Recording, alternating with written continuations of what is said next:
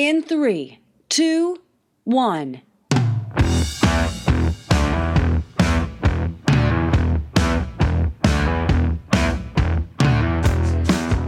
Walt Disney said, if we can dream it, we can do it. And it's kind of fun to do the impossible. Millions of people concur with these sentiments, but some can't even comprehend them. Most of us need assistance to believe our dreams will work. We all know how to dream, but do we know how to allow our dreams to transform into reality? That may sound like a silly question. After all, living our dreams requires work, right? If you'd like to learn how to do more, see more, be more, have more, and give more, and learn how to transform your dreams into reality, you're going to enjoy my conversation with Larry Stevenson.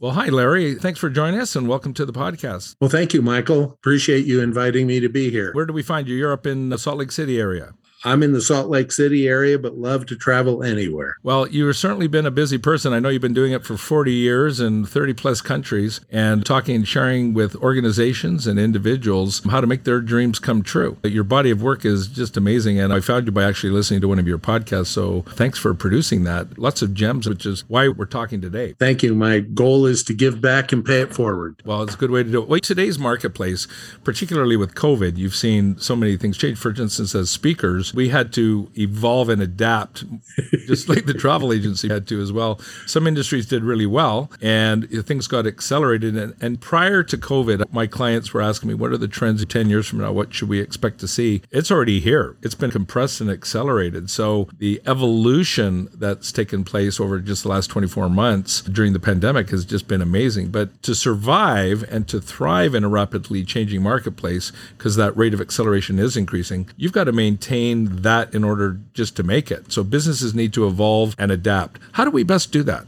How do you recommend to companies and organizations to adapt and evolve? If I can back up a little bit, one of the things they found is in this industry, this industrial age, if you will, economic age, it's essential to have ingenuity, communication, and self motivation. Companies have to be able to not only generate themselves ingenious thoughts and movements, but foster the ingenuity of their staff, which is a huge change from before where we were looking for employees who were obedient and dependable. We wanted them to show up on time at the certain time and weld the door the way we told them to weld the door. Well, and that, that's all changed. Well, that came out of the industrial age, right? And agricultural age, where we were factory workers and we just wanted obedience and just to do it. But I remember in universities, there was a big emphasis on math and science. And if you were that way, you went on one track. If you were vocationally oriented, you went that direction. And that seems to be the arts and creative folks seem to be leading the way these days because they're the ones that are innovating a lot of the things that we're doing in the marketplace. So innovation's a huge part of it. Yes. Definitely, huge part. That's why I like the work that Clayton Christensen did on the innovator's dilemma. Well, we all know that having a vision of some sort in company leaders, some companies can do it well and some companies don't.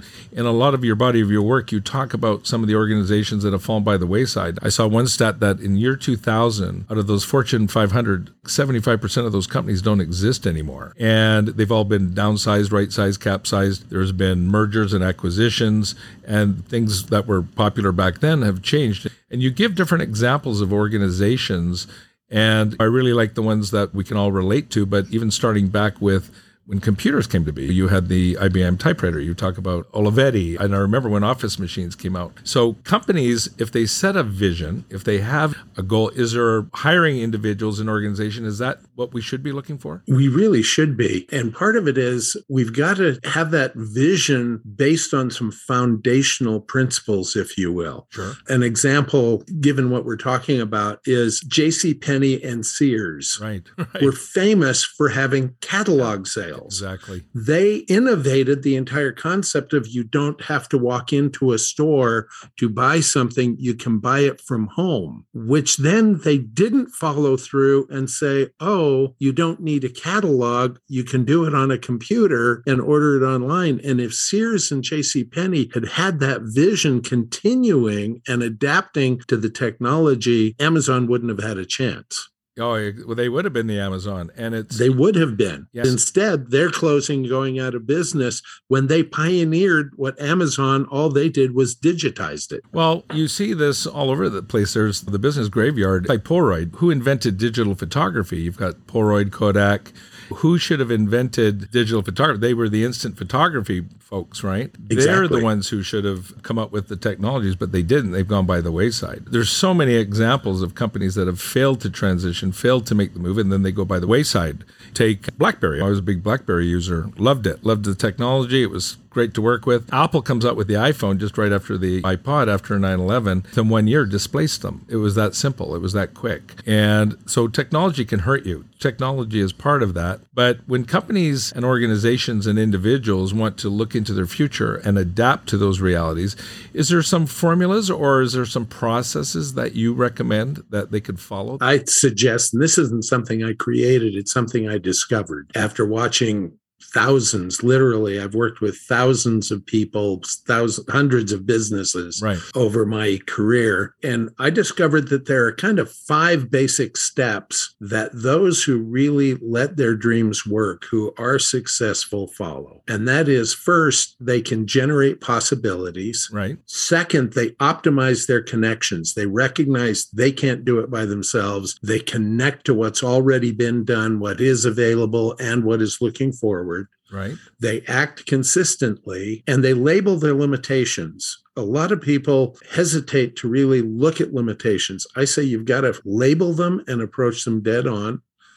And then finally, synergize purposefully. Those are the five things that I Mm, find that to keep it going is generate the possibilities of what you want to be, whether it's an individual or an organization, what you want to see, what you want to do, what you want to have, and very importantly, what you want to give. Give to your clients, give to your staff, give to your employees, give to your community. Some of the great businesses that really succeeded were businesses that were innovative. They had the ability to be, to see, to do, to have, but they gave. A lot of people don't know this, but Bill Gates, we all know about the Bill and Linda Gates Foundation. Absolutely. But Bill also, inside Microsoft, had classes for his top people who all became millionaires on how to set up charitable foundations to give and give back to the community. Steve Jobs was an amazing visionary, but also had this concept of giving to the community, giving to his people. The wild parties and all the things that we heard about was his way of giving to his staff and giving to his clients. And too many times business owners lose sight of that part. So, taking the broader view then of who you are and where you want to go is essential because, like I say, if you have a narrow view or a narrow perspective, you're done. It's kind of like taxis. Who should have invented Uber? Is the taxi Yes. service, right?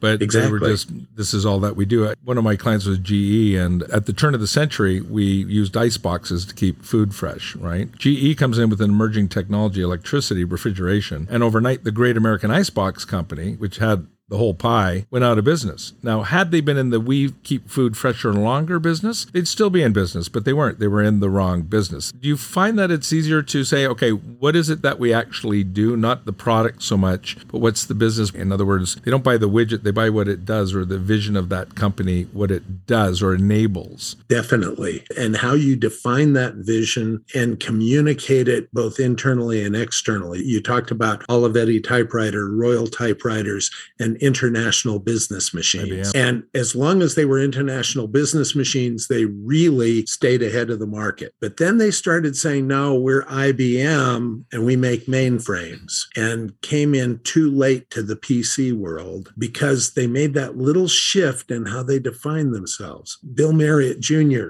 brilliant man who said, We're going to stop owning buildings and we're going to manage hotels and we're going to take care of travelers the best way possible. Yeah, they've got all their different brands from the W's to the courtyards, all the different brand experiences because it's all about the experience. That's smart. And that was the vision they had. And so, this defining of what it is you want to provide, what it is you want to give, what experiences or service or products, that's crucial. And then not locking yourself in to one application of that, but recognizing that applications are going to change on how we deliver that all the time. Sure. So companies that fail to envision that future or set a course to open up to the bigger umbrella, if you were the broader perspective, they really are ripe for disruption, aren't they? That's why yes. companies come in and disrupt. I was reading in one of your articles that you were talking about the NCR Corporation, and I remember NCR cash registers. We all had them. That was the game in town. And then they went out of business got into forms and digital processing and data, and it evolved. We see it all over the place. There's all kinds of experiences. Blockbuster. We talked earlier prior to the show. I was in the video industry in the 80s and developed a chain of stores and sold out to the company that sold out to to Blockbuster. Well, Blockbuster should have invented Netflix, right? And I precisely. Think, and I think they could have bought it at a time. I remember reading somewhere that they could, could have bought it for next to nothing, but they were in the wrong business. And so yes, they just, defined it as we give people VHS and maybe DVD rather than we deliver entertainment. It's like one of our businesses is we help our clients get more clients. The way we do it evolves and changes constantly. The bottom yes. line is we help our clients get more clients. Our podcast becoming preferred. It changes over the years. I've been doing this, and since I wrote the book on it, it, it's evolved. And the way we become preferred, that's the goal. And so we keep a broader umbrella, and it keeps you relevant. It keeps you focused on the right things. So very like much so. This episode is sponsored in part by Rainmaker Digital Solutions, featuring Active Campaign. Looking to drive growth with customer experience automation? Active Campaign, the number one marketing automation platform for e commerce, B2C, and B2B companies, gives you the email marketing, marketing automation, and CRM tools you need to create incredible customer experiences. Active Campaign is the platform we use to reach, nurture, convert, and grow our business, and you can use it to grow yours. You can see why 150,000 plus businesses like yours choose Active Campaign to help them grow and become preferred in the markets they serve. You can also start your free trial by visiting our website and clicking on the Active Campaign trial link. As a bonus, we'll also give you a digital copy of my book, Becoming Preferred How to Outsell the Competition. And in the interest of full disclosure, I am a shareholder in the company. And now back to my conversation with Larry Stevenson. Let's unpack some of the things you said there. You gave us five approaches in your model. Number one was generating possibilities. You talk about we got to think boldly and we need to, within that framework, list the ideas, list our, our thinking. And, and I know it's tough inside of organizations because if, say, we're in a boardroom and we're talking about something, we're doing some brainstorming, we're just listing ideas as a leadership group. Right away, the minute you come out with an idea, there's somebody in that room judging that idea and they're already figuring out why it doesn't work because it's not their idea. So having a safe environment to create those ideas is probably essential. I'm sure you advocate for that. Or individually write down what your dreams and visions are for it so that you at least have them. So then you can then determine them. Now, you have some questions in your writings and in your programs on how you can generate those possibilities. What are those five questions? And I give you the big hint, but it's all with that what? and I want to reinforce this concept of creating a culture that is a possibility culture mm. rather than raining on it. Right. And too many organizations, like you said, too many situations occur where we begin to get great ideas and then someone starts curtailing them too soon. And I'm not saying you pursue every possibility, but you should generate as many possibilities. And the questions that I suggest that both an organization and an individual ask is first, what do I want to be? Right. What do I want to be? As you said, do I want to be an organization that sells VHSs or do I want to be an organization that delivers entertainment? Do I want to be preferred? That's a crucial one and you start saying how can we be preferred right. by our audience whoever right. that audience is right the second question is what do we want to see? What do I want to see in our organization? Do I want to see creativity? Do I want to see growth? Do I want to see new branches? Do I want to see new market niches? What do I want to see in our clients? Right. When I envision my client, what am I seeing? And then what do I want to do? What do I want to do as an organization to improve productivity? What do I want to do to get the new locations? What do I want to do just to do? And then what do I want to have? We put that very low on the list. Too many organizations move the have to the very beginning. It's all about generating a dividend for the stockholder. Right, right. It's all about the profit. I move it to the fourth one because having is an outgrowth of being and seeing and doing. But you want to define what are the profits you want to have? What are the sales numbers you want to have? What are the meetings that you want to have? What is the environment of the organization you want to have? The outcome, the results. The outcome. Yeah. And sometimes the outcome is also the environment is a petri dish for an outcome. But too many times we ignore the petri dish and we ignore having an environment, like you said, a creative one. The last question is what do you want to give? What do you what want do you to want to give? give to your employees? What do you want to give to your clients? What do you want to give to your community, to your industry? That was one of the amazing things about Steve Jobs. What he generated in Apple to give to the world in disrupting some of these old ways of doing things. Well, I think he created Um, at least four or five different categories or changed them. They named the game our phones. We don't need a movie camera anymore. Your music changed. The iPod came out. Then you had iTunes. And again, we bought music from Universal Music. We used to buy CDs, 12 songs on them, three of them you liked, and you had to buy the whole CD. Exactly. And then he invented iTunes, and we downloaded them one at a time and built our own playlist. And Precisely. who should have invented that? It should have been Universal Music. And the music industry hasn't been the same since. So we see the disruptors coming in, and it, it does make it interesting. You have your advantage for a short period of time. I think Yes. the goal is to, you have to eat your lunch before the competition does, and you get these glimpses of peace once in a while where you can, okay, we're going to coast for a little while, but let's start reimagining what that future might look like for us. And that's why I strongly suggest that management, executive, C suite teams take some time every year, at least annually, to ask themselves those questions. Great For us as individuals, I'm a strong proponent every year. And I suggest between whatever you celebrate for Christmas, Kwanzaa, Hanukkah to New Year's, take some time and generate the possibilities of what you want to do in the next year. Oh, it's great. And you're going to generate 20, 30, 40 possibilities, but then select two or three that you're going to focus on for right now. Makes sense. And and don't try and capture all 50 of them at the same time. Well, it's interesting. When I went through the list, I was listening to your podcast and you were talking about it in one of your episodes. And we'll make sure that we put your podcast information. I really recommend people who are looking to improve the ability to dream, and we'll get into that in a minute, and get those dreams working for them. Listen to your podcast. If it's important to you, then it's important to you. But I think these are great questions to ask on a quarterly basis for organizations and for individuals so that you can then chase after what it is you want. Because if you can't see it, you maintain you're never going to get there. You're like a boat without a rudder. You're just going to be blown by the winds of change and you're not heading any direction whatsoever. Exactly. I grew up three miles from Disney Studios and had neighbors who all worked for Mr. Disney. And I just loved his vision of it's kind of fun to do the impossible.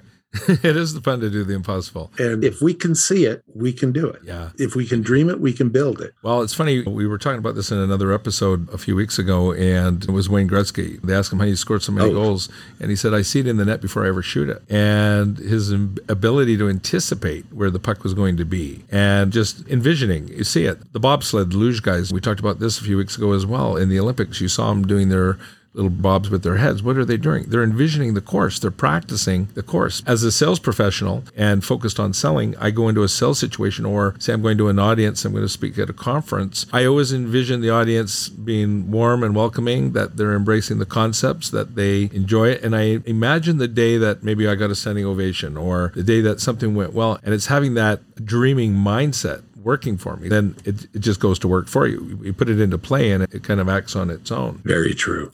Very true. Let's talk about optimizing connections. Uh, number two. Uh, t- now, the goal is to optimize connections, and I think you recommend to do it often.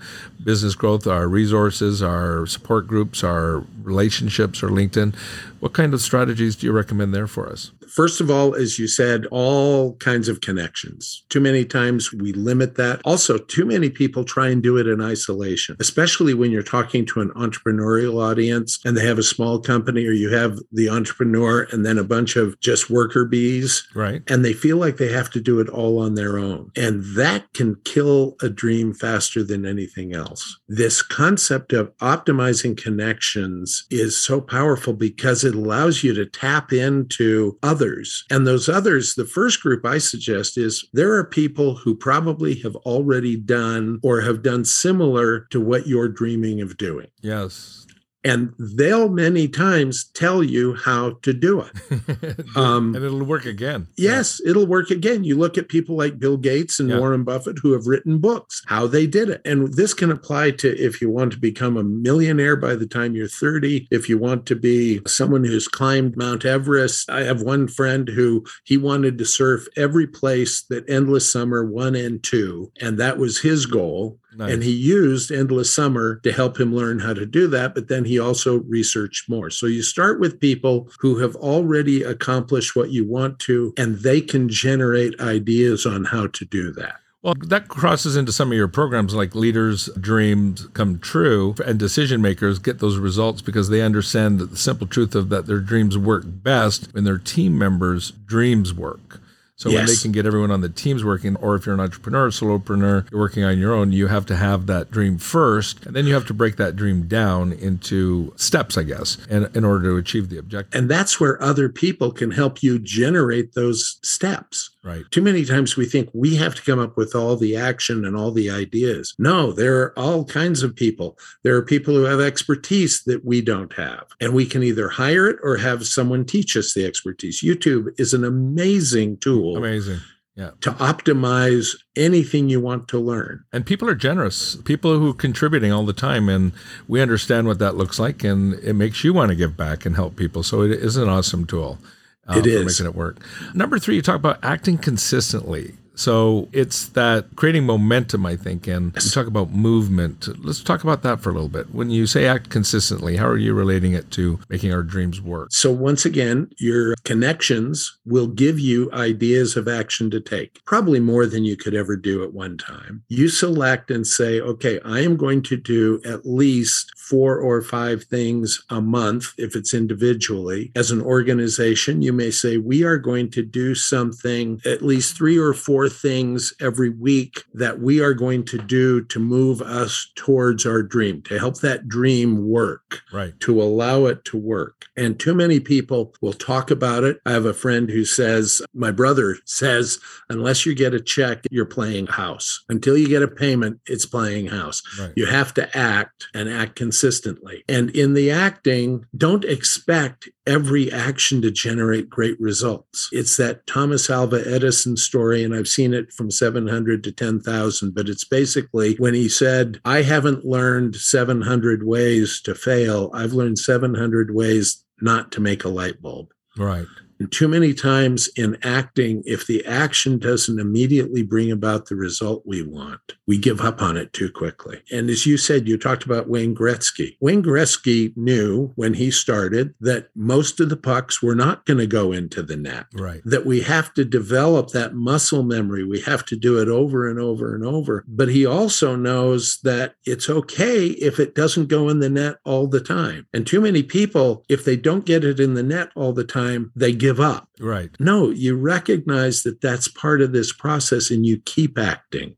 Well, we see it in basketball, we see it in baseball, we see it in all the major sports. Most of the time they miss, but when you do win, it, it makes a difference. I was reading an article, the metaphor is used with an archer. And when we see an archer and the archer goes out and pulls his arrow and his bow and he shoots it on target, now the minute he releases that arrow and it's shooting towards the target, he's out of control. In other words, the wind could come, something could happen, the wind blow it off course, an object could run in front of it. And yet, if he misses that target, we go, well, that's a bad archer. He didn't do that. Well, no, he was actually an excellent archer. He did he could do within his ability and control and got it to the point of release, then all the other conditions come in and they can be lucky. It could be a deflection. So many possibilities can happen at that. Yes.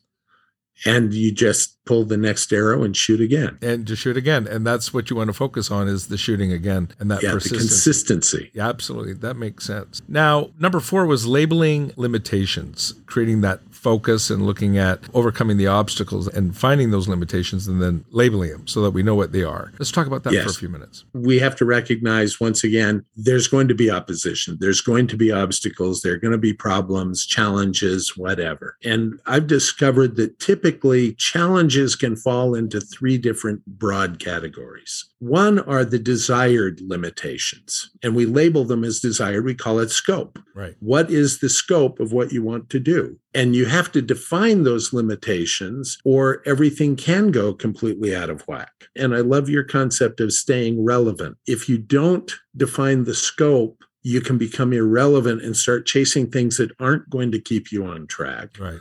And that's another way businesses fail is they just go out of control on what they're chasing. Chasing shiny objects. Right. Yes. Or is the movie Up, Doug the dog says, Squirrel, squirrel. Squirrel, Yeah, right. Oh, so the first one is you label this is my scope. I want this limitation in time. I want this limitation in money. I want this limitation in location. Sure. The second undesired limitation I call real limitations. Those are things like money and time and skill, and they're real limitations, but you can create a plan to overcome those real limitations. You can say, okay, I do not have this skill, but I can hire this skill, or I don't have this skill, but I can learn this skill Right.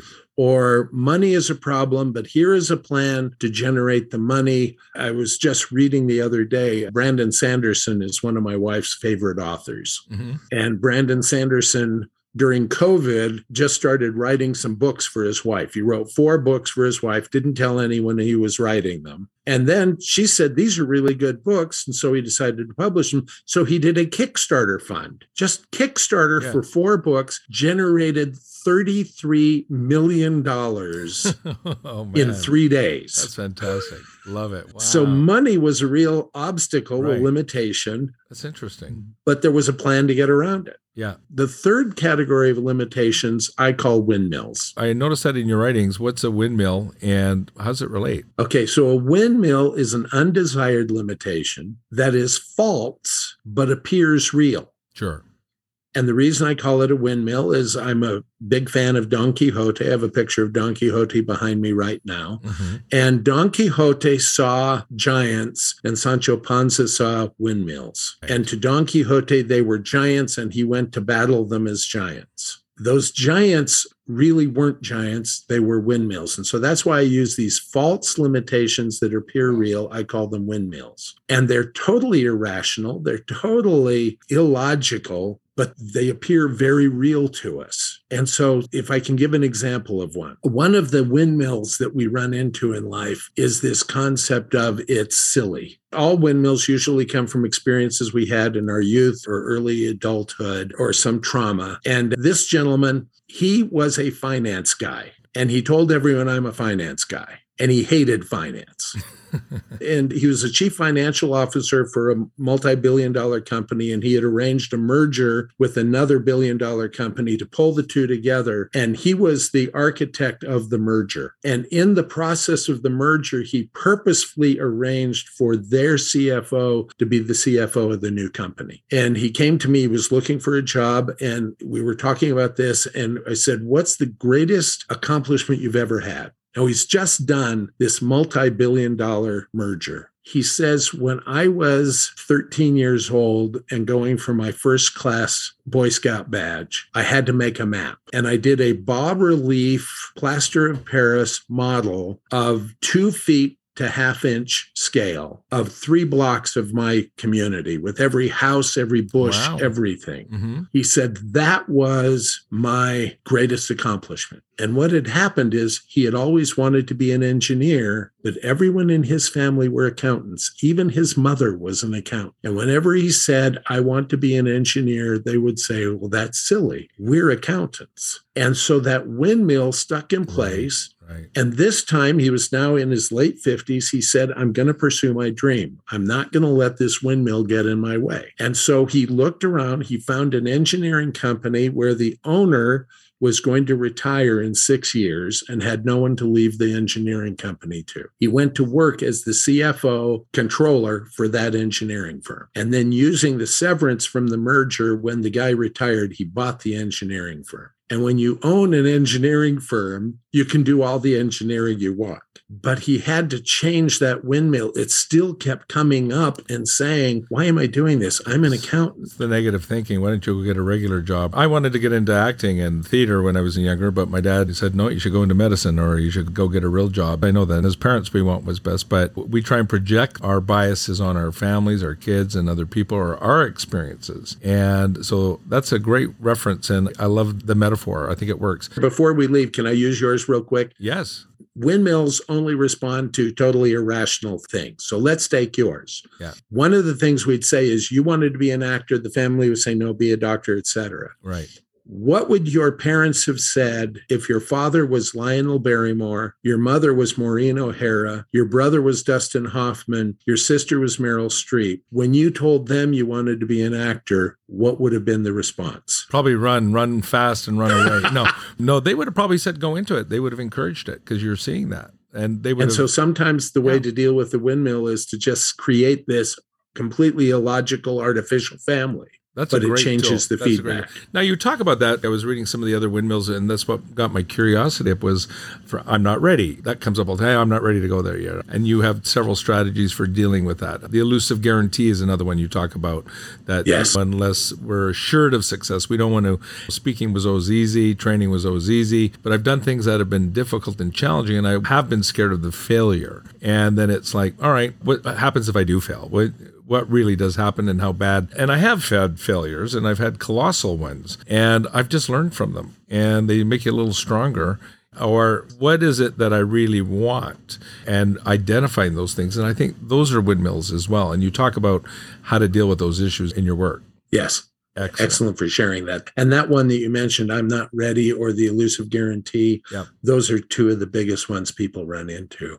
And the way you can tell the difference, for example, with I'm not ready, there may be a reason you are sincerely not ready, but Right. you can create a plan that allows you to become ready. The windmill is no matter what happens, you keep telling yourself, I'm not ready. Right. And I've had people who, in the midst of succeeding, still tell themselves they're not ready, even as they are accomplishing the dream. Right. Or they're not worthy of it. Yes. And so it's knowing when you arrive too, right? And enjoying that journey because a lot of times you have to be open to the possibilities of change. You have to be open to things not going the way that you want them to go to or what you can control or can I control this? When people are creating, so we've got a lot of entrepreneurs and people are side gigs and independents and business owners and they, they all want something. They everybody has this dream of working for themselves. They don't want to work for the boss and they all want to create some form of abundance in their life, right? And I think abundance has to be visualized. And you talk about abundance and developing that abundance mindset as you create your dreams. Talk a little bit about that. I was very lucky. I was raised by parents who taught me uh, there is enough, there is to spare. This earth is full of opportunity and look for the opportunity. And I was just listening to an audio track from a friend of mine named Mary Ellen Edmunds, who talks about gratitude and relativity. And so many times she talks about sharing. She was in Indonesia in a home that was literally a, a shack. And the mother was pulling some boards over her children in the cold because she didn't have blankets. And the child said, I am so grateful that we have it so well that we have boards to pull over ourselves because others don't. And she talked about that concept of it depends on where you're looking. And when we look and see abundance, when we see opportunity out there, it's so different than when we see scarcity. Scarcity is, I believe, a windmill. I see new ways to make a million dollars every week. Maybe it's not every week, maybe it's every two weeks, but literally it's do I want to put the effort into it and would I enjoy doing it? And if I Yes. if I can't see myself doing it, it's not about the money. The money is not the reward. It's do I want to put the energy into it? So I, I believe there's tons of opportunity out there. My philosophy on abundance was always if you have your abundance mug, abundance is flowing into your mug. Some people put their hand over top of that mug and cover the abundance and nothing's coming in, nothing's going out. I always like to empty a little bit and put it away for a rainy day into another jar in case I live a long time. And then I empty the abundance cup. And then by emptying it, more comes in. And the quicker I empty it, the quicker it fills up again. So it's That's got- a great analogy. it's got to keep moving, right? It's got to keep moving. So yeah, It does. It's, it's interesting. Now you talk about, and I thought this was an interesting word, and it's purposely put into most of your writings and in your podcast. You talk about a lot how we allow our dreams to become realities. So you use that word allow, and it's interesting how you put in there. How do we allow them to become realities, whatever our dreams are? That's a great question. Once again, too many times we're our own worst enemy. Too many times we're too busy to say, oh, no, I tried that, it didn't work. Mm-hmm. Which takes us back to Gretzky. The first right. 10 shots that Gretzky tried in the net when he was a teenager didn't work either. Should he have given up? And so it's allowing ourselves to generate the possibilities. It's allowing ourselves to optimize the connections, to get the ideas, the solutions, the brainstorming on what to do. It's allowing ourselves to act consistently. It's giving ourselves permission and time and motivation rather than cutting ourselves back with negative self talk or giving up because of a windmill or whatever. I remember I ran into people who say, I, I can't dream. I can't even dream because I've had so many negative situations mm-hmm. occur. And I mm-hmm. recognize those happen. People have had horrible, horrible things happen to them. I, I, was talking to a young lady last night. She's 18 years old and just left Afghanistan as a refugee. Mm. And because she got out, the Taliban killed her father. Terrible. And you can't deny that these horrible things have happened. And yet she is allowing herself to overcome that, to heal. Too many times we have to say, yes, I can do this. I can at least try and allow ourselves the opportunity of trying, allow ourselves to have negative situations where we learn how not to do it, to allow ourselves to improve. I loved Ralph Waldo Emerson's statement that that which we persist in doing becomes easier to do. Not that the nature of the thing has changed, but that our power to do has increased. And we have to allow ourselves to keep doing it to get to that point. So to me, that's why I say, let your dreams work. Well, that makes, let it out. Yeah, set the intention and then let the universe and your relationships all conspire to help you achieve that goal. It makes sense. Well, you've got lots of meat and potatoes. And one of the things I thought you did that was very interesting on your podcast, you actually have a call in show so people can call in ahead of time. If they can't make the call, they can come back into your podcast and pick up the, the, information on the podcast and ask questions and share stories.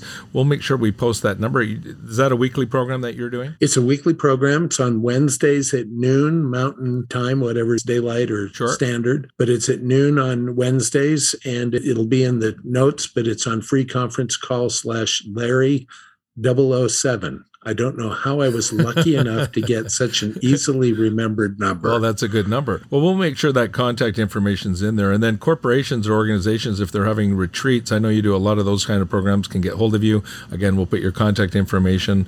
They can find you on LinkedIn. They can find you at your website. And I know you've got lots of good information there, and your your podcasts are listed there. We'll put all of that into the show notes for them like I say, there's tons of value there and lots of insights that people can do to uh, make their dreams work for them. And so you really have developed a great framework of letting your dreams work. If we look at generating all those possibilities and asking those key five questions that you you talked about optimizing our connections so that we're not alone and others will help us and conspire to help us and we're using the synergy of our networks acting consistently it's that movement that really does make that magic and you can create momentum for yourself and folk labeling the limitations so number 4 where we figure out what they are the real ones versus the imagined ones, and then synergize purposely, collaboration. And so, Larry, we appreciate your work. And you quoted Disney, and he had an interesting quote. As you said, if we can dream it, we can do it. And it's kind of fun to do the impossible. And millions of people would agree with those sentiments, but some just can't make it happen or comprehend it. So they need assistance to believe that our dreams will work. And so your five step process, your framework, I think, will cover that. And most people would agree with those sentiments, but most of us need some help to believe and allow our dreams to work. And as you say, do more, see more, be more, have more, and give more in your framework will help them achieve more. And so, Larry Stevenson, thank you for being our guest today. Thank you, Michael. Thank you for having me over, and good luck to all the listeners to let your dreams work. My pleasure. This podcast is created and associated with Summit Media. My production team is Beth Smith and Kendra Vickers. The fee for the show is that you share it with friends when you find something useful or interesting.